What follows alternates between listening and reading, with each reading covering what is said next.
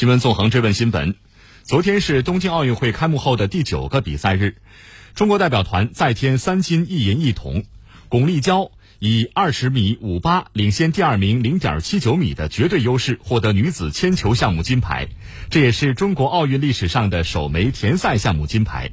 在跳水项目女子三米板决赛中，中国选手施廷懋、王涵包揽冠亚军。羽毛球赛场，中国选手陈雨菲以二比一战胜中国台北选手戴资颖获得冠军，另一名中国选手何冰娇名列第四。而在昨晚结束的一场举世瞩目的男子百米飞人大战中，苏炳添以九点九八秒的成绩获得第六，他也成为了首位闯进奥运男子百米决赛的中国运动员。而在昨天的男子半呃男子百米半决赛当中呢，飞人苏炳添跑出了九秒八三，创造了亚洲纪录，在决。赛中名列第六的苏炳添创造了历史，成为第一个站上奥运百米决赛跑道的中国运动员。中国速度如何闪耀奥运百米赛场？我们来听总台央广记者张文、朱宏元、李行健的报道。听众朋友，我现在的位置呢是在东京的新国立竞技场。再过大约五分钟的时间，东京奥运会男子百米飞人大战就将鸣枪，所有的灯光都指向百米之道。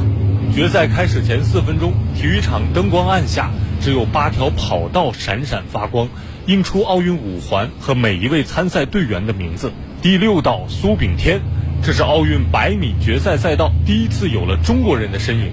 两个小时前，苏炳添从半决赛的死亡之组中杀出重围，对他而言，这场半决赛就是他的决赛，倾其所能，毫无保留。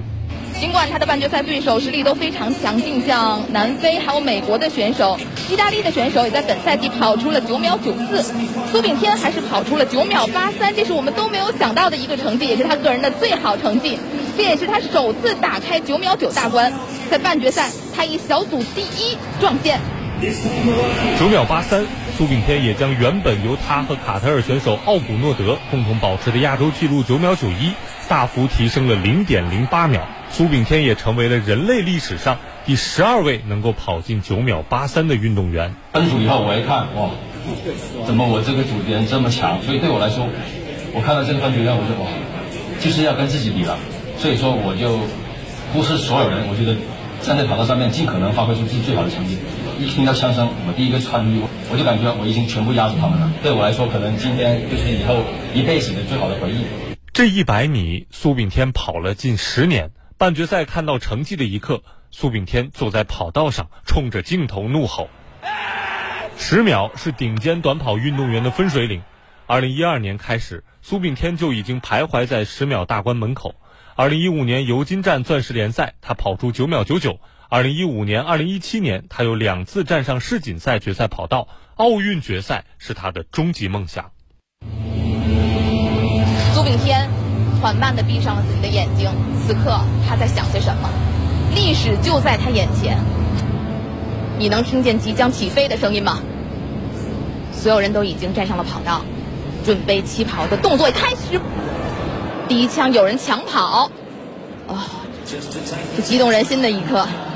应该是英国选手詹内修斯抢跑了，那这样的话，这场戏剧性的比赛只剩下七个人。正如决赛充满波折的第一枪，苏炳添向奥运冲击的道路也绝非坦途。奥运会延迟一年，对老将而言，他必须付出数倍的努力。意外受伤之后，苏炳添一年多的时间都没有与国际高水平运动员同场竞技。伤愈归来，今年他依然保持高水准。两次跑出九秒九八，但是我在二零二零年封闭备战的时候，其实我的训练成绩也不比今年差很多的。但是因为在一直在训练，没有比赛，在五月底的时候自己就训练过度，然后这个左肩就出现了一些骨裂，然后后面后面调整休息了一下，所以说二零二零年一场比赛都没参加过。巅峰之上是下一个巅峰，苏炳添从未满足于极限的定义。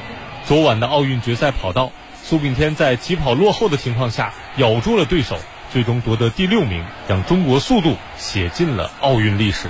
苏炳添第六个冲过终点，他最终的成绩是九秒九八。祝贺苏炳添，他是第一个在直道的中间起跑的中国人。苏炳添也展示了他的中国红旗。虽然这次我们没有能够站上领奖台，但是苏炳添一直在往前奔跑，加油！每一个有梦想、正在往前奔跑的中国人